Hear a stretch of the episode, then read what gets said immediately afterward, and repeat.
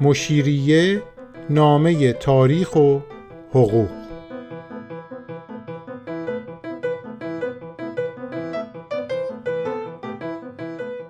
دفتر دوم قوانین ازدواج و طلاق.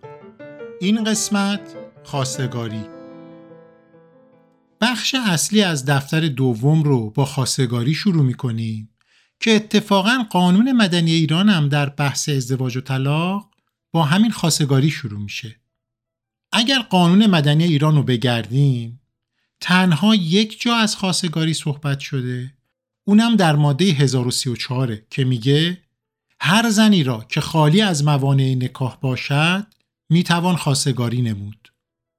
این ماده اسفند سال 1313 به تصویب رسیده از اون تاریخ تا به حالم هیچ تغییری نکرده. بیایم با همدیگه این ماده رو بررسی کنیم تا ببینیم قانونگذار توی اون می‌خواد چی بگه. وقتی به این ماده نگاه می‌کنیم می‌بینیم که قانون مدنی خواستگاری رو تعریف نکرده. چرا؟ چون همه می‌دونن خواستگاری چیه؟ داریم از چی حرف می‌زنیم؟ نامزدی هم همینطوره. یعنی نیازی به تعریف حقوقی و قانونی اونا نیست. اگه به عرف و آداب و رسوم مردم مراجعه کنیم می‌بینیم که این مفاهیم تعریف خاص خودشونو دارن. چون اگر قانونگذار بیاد تعریفی رو از خواستگاری یا نامزدی یا حتی مهریه ارائه کنه حتما موافقین و مخالفینی داره. یه عده میگن چرا این مفهوم توی تعریف شما نیست. اینجاش اشتباهه اینجاش درسته. معمولا قانونگذار از خیر این کار گذشته. نه تنها قانونگذار ایران قانونگذار فرانسه هم در قانون مدنی همین کارو کرده. خیلی از مفاهیم بدون تعریف باقی موندن. با این حال بعضی از حقوقدانا این موضوع رو رها نکردن. اصرار دارن خواستگاری رو تعریف کنن. تعریف خواستگاری در کتابای حقوقی اینطور اومده.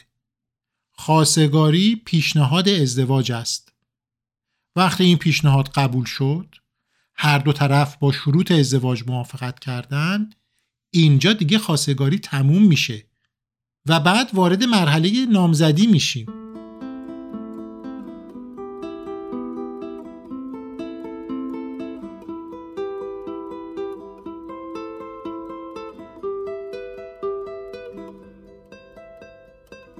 خب حالا برگردیم به ماده 1034 قانون مدنی.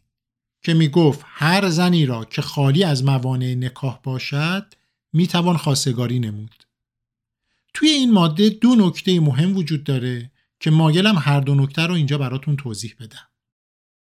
مهمترین مسئله موانع نکاهه که قانون مدنی مفصل موانع نکاح رو توضیح داده تک تک اونا رو شمرده و ما در قسمت بعدی در موردش حرف می‌زنیم.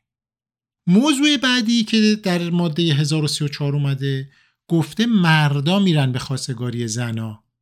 به زنا نگفته به خواستگاری مردا برن. این موضوع مهمیه که مایلم در موردش با همدیگه صحبت کنیم. اما زنی که خالی از موانع نکاهه موانع نکاح یه مفهوم شرعی و اسلامیه که از فقه وارد قانون مدنی ایران شده. منظور موانع قانونی، فقهی و حقوقیه. یعنی اینکه مثلا از زن شوهردار نمیشه خواستگاری کرد. از خاله و عمه نمیشه خواستگاری کرد. در مورد زنهایی که محرم هستن مانعی برای ازدواج وجود داره. بنابراین موضوع کاملا مشخصه. در خیلی از جاهای دنیا یه سری اشخاص هستن که نمیشه باشون ازدواج کرد مثل خواهر. این از خواستگاری کردن از زنی که مانعی برای ازدواج داره. اما برگردیم به ماده 1034 قانون مدنی. همونطور که گفتم خطاب قانونگذار به مرداست. به مردا میگه به خواستگاری زنا برن وقتی به ظاهر این ماده نگاه می‌کنیم خیلی ساده متوجه میشیم که در ذهن قانونگذار چی میگذشته. که البته این نوع نگاه قانونگذار منطبق با مختزیات زمان و مکانی بوده که نویسنده های قانون مدنی در اون زیست می‌کردن. به مرور که جامعه ایران تغییر کرده نیاز بود که این مادم تغییر پیدا بکنه. اما همچنان استوار سر جاش ایستاده. پس سوالی که اینجا مطرح میشه اینه که مگه ایراد حقوقی و قانونی داره که زنان نتونن به خواستگاری مردا برن؟ آیا واقعا یه مانعی وجود داره؟ در مورد این موضوع خیلی از حقوقدانا و فقها اظهار نظر کردند، بحث کردند و این موضوع مورد توجه اونا بوده. اما قبلش اینم بگم که خیلی از منتقدین فعالین حوزه حقوق زنان معتقدن این نگاه ناشی از فرهنگ مردسالارانه است که قانونگذار درگیرشه. پیشنهاد می‌کنم بیاین با همدیگه دلایل منتقدین و مدافعین رو با هم بررسی کنیم. کدوم مدافعین و کدوم منتقدین؟ یادمون نره منظورمون اینه که کسایی که میگن قانونگذار کار خوبی کرده خیلی هم درست گفته زنا باید صبر کنن تا مردا به خواستگاریشون برن. مخالفین و منتقدینم کسانی هستن که معتقدن این نوع قانونگذاری درست نیست این ماده قانونی باید اصلاح بشه. حالا چرا دارم اینجا اینو مطرح می‌کنم؟ شاید شما بگین چه اهمیتی داره. فکر کردم که بریم ببینیم پشت پرده و پشت ظاهر این مواد قانونی چه بحثایی در جریانه. صاحب نظرها، حقوقدانا، فقها در مورد این مواد قانونی چطور فکر می‌کنن؟ نوع نگاهشون چطوره؟ و این موضوعات و این بحثا در چه سطحی بیان میشه؟ حالا یکم که با هم جلو بریم منظورم رو متوجه میشید.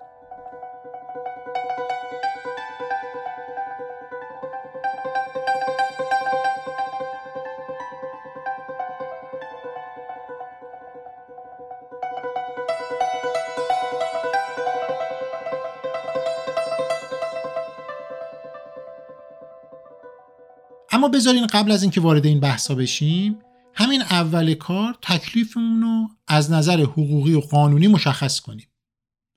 به جرأت می‌تونیم بگیم از نظر حقوقی، قانونی و حتی اسلامی و شرعی از هر جهت که نگاه کنیم زنا هم می‌تونن به خواستگاری مردا برن. مانعی در قانون و حقوق و فقه وجود نداره. اما بعضی اومدن گفتن نه زنا نباید به خواستگاری مردا برن. و اینو توجیه کردن. اونا معتقدن که اتفاقا قانونگذار همین یه ماده قانونی که در مورد خواستگاری وجود داره بر مبنای فقه شیعه نوشته. یعنی نویسندگان قانون مدنی در سال 1313 بر اساس قرآن ماده 1034 رو نوشتن. چون توی قرآن از واژه خطبه استفاده شده. خطبه مثل خطبه نوشته میشه یه کسره داره. یعنی همین خاصگاری که داریم در موردش حرف می‌زنیم. برای نمونه آیه 235 سوره بقره میگه گناه نیست که از زنان خاصگاری کنید.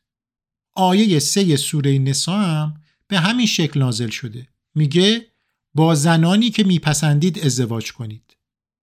این عده میگن چون در آیات قرآن مردا خطاب قرار گرفتن مستقیما دستور ازدواج به اونا داده شده قانونگذارم اومده مردا رو خطاب قرار داده و این ماده هم بر همین اساس نوشته شده. پس نتیجه چیه؟ همونی که گفتیم مردا باید به خواستگاری برن نه زنا. این توجیه یه توجیه کاملا تعبدیه. با مقتضیات تاریخی هم سازگار نیست. اما این نوع نگاه طرفدارای معاصری هم پیدا کرده. چه از حقوقدانا چه از فقها. اومدن توجیهات عقلی و منطقی براش پیدا کردن. اصرارم دارن با هر وسیله هم که شده سعی می‌کنن این توجیه و تفسیر رو به کرسی بشونن. اما متوجه نیستن. درسته که قرآن در این آیات اینطور نازل شده اما درست قبل از اینکه این آیات مربوط به خواستگاری نازل بشه ما ازدواج پیامبر با خدیجه رو داریم. خب خیلی ساده است. می‌تونیم به تاریخ اسلام مراجعه کنیم. و اگر به این تاریخ مراجعه کنیم کاملا موضوع رو جور دیگه می‌بینیم. پیشنهاد می‌کنم بیاین بریم به سراغ تاریخ نگارایی که تو حوزه علمی قوم هستن. نه تاریخ نگارای سکولار و غیر مذهبی. این موضوع رو تو بستر خودش بررسی کنیم. بریم مثلا به سراغ آیت الله جعفر صبحانی ببینیم در مورد خواستگاری کردن حضرت خدیجه از پیامبر اسلام چی گفته شده.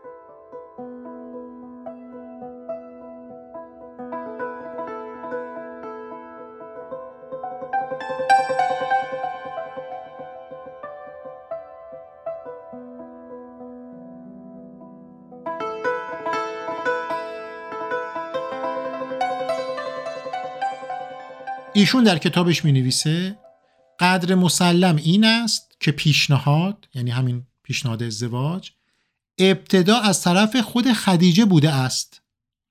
حتی ابن هشام در جلد اول صفحه 204 تاریخ خود نقل می کند که خدیجه شخصا تمایلات خود را اظهار کرد و چنین گفت.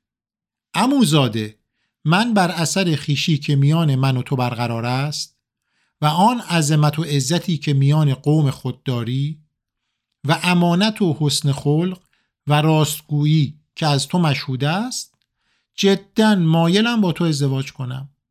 امین قرش یعنی پیامبر اسلام به او پاسخ داد که لازم است اموهای خود را از این کار آگاه سازد و با مشورت آنها این کار را انجام دهد. خب وقتی پیامبر یک دینی اینطور ازدواج می‌کنه تکلیف بقیه روشنه.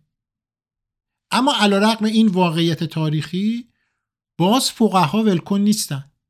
نمونه برجسته این نوع تفکر اگه بخوایم سراغ بگیریم آیت الله مرتضی متحریه ایشون در کتاب نظام حقوق زن در اسلام که در واقع یه مجموعه مقالاتی بود که سال 45 در روزنامه زن روز چاپ شده. بعدا به صورت کتاب منتشر شد.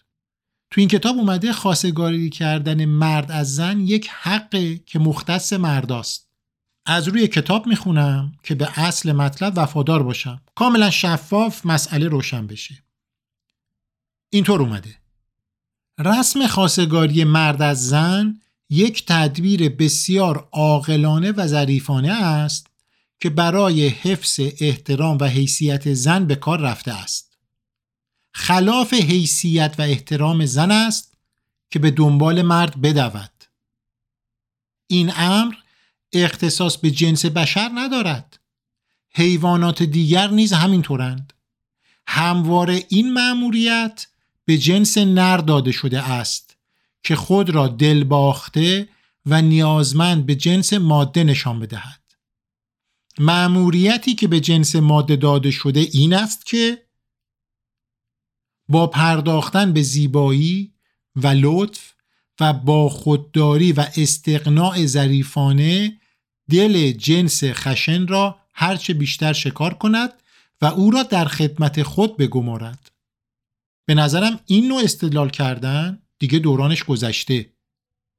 دل جنس خشن را به دست آوردن و به غلامی و خدمت گرفتن مرد یا اینکه زن بیاد با زیبایی دلربایی کنه اینا نه با مختزیات دنیای امروز سازگاره نه با واقعیت های تاریخی که بحثشو کردیم.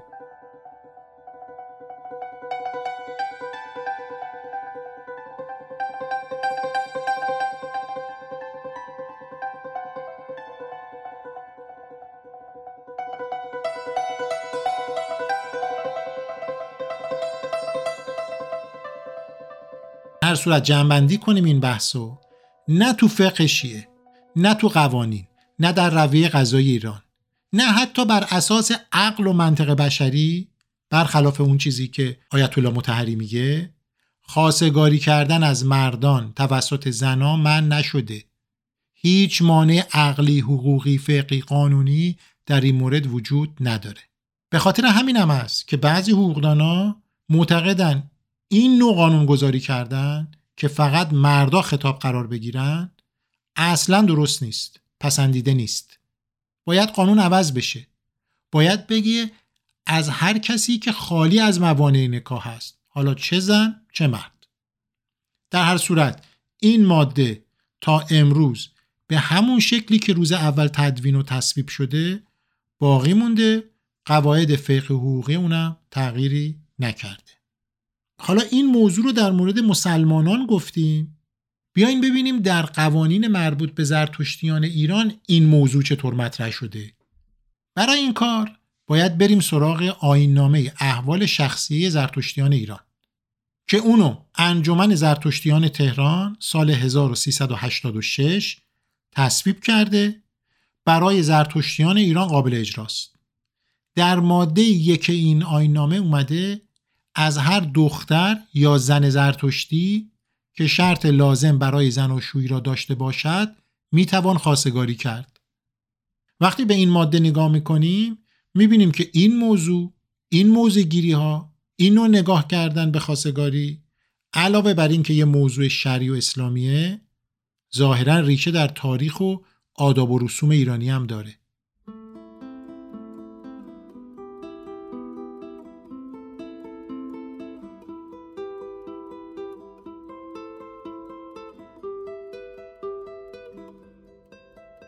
اما نکته آخر اینه که در ایران مراسم و توافقات خواستگاری معمولا ثبت نمیشه. در قانون هم که با همدیگه دیدیم فقط همون ماده خیلی کوتاه و مختصر 1034 قانون مدنی وجود داره. یعنی خانواده ها یا زن و مرد از همدیگه خواستگاری می‌کنن توافقاتی هم صورت می‌گیره به صورت شفاهیه. اما در بعضی از کشورهای اسلامی مراسم خواستگاری به صورت رسمی ثبت میشه. مشخصات خواستگار شرایطی که در خواستگاری تعیین و توافق شده باید توسط مراجع محلی و بومی توی دفاتر مخصوصی که تعیین کردن نوشته بشه. مثلا توی سوریه و لبنان و ترکیه. که البته سوریه و لبنان قانون مدنیشون رو بر اساس قانون خانواده ترکیه 1917 نوشتن. مراسم خواستگاری باید ثبت بشه. یه الزام قانونی وجود داره برای ثبتش. اونم در دفاتر رسمی. اونطور که من شنیدم ظاهرا بعضی از مناطق ایران هم خواستگاری ثبت غیر رسمی میشه. مثلا در حومه اصفهان. حالا ممکنه جای دیگه باشه که من خبر ندارم. به همین خاطرم دوباره بعضی از حقوقدانا پیشنهاد کردن که در ایران خواستگاری ثبت بشه. براش آیننامه و قانون نوشته بشه. در هر صورت وقتی که قول و قرارها تو خواستگاری گذاشته شد هر دو طرف یا خانواده هاشون با اون موافقت کردن عملا خواستگاری با موفقیت و رضایت طرفین یعنی زن و مرد تموم شده. از اینجا به بعد دوره نامزدی شروع میشه که تو قسمت بعدی موضوع نامزدی رو در قانون مدنی ایران با هم بررسی می‌کنیم.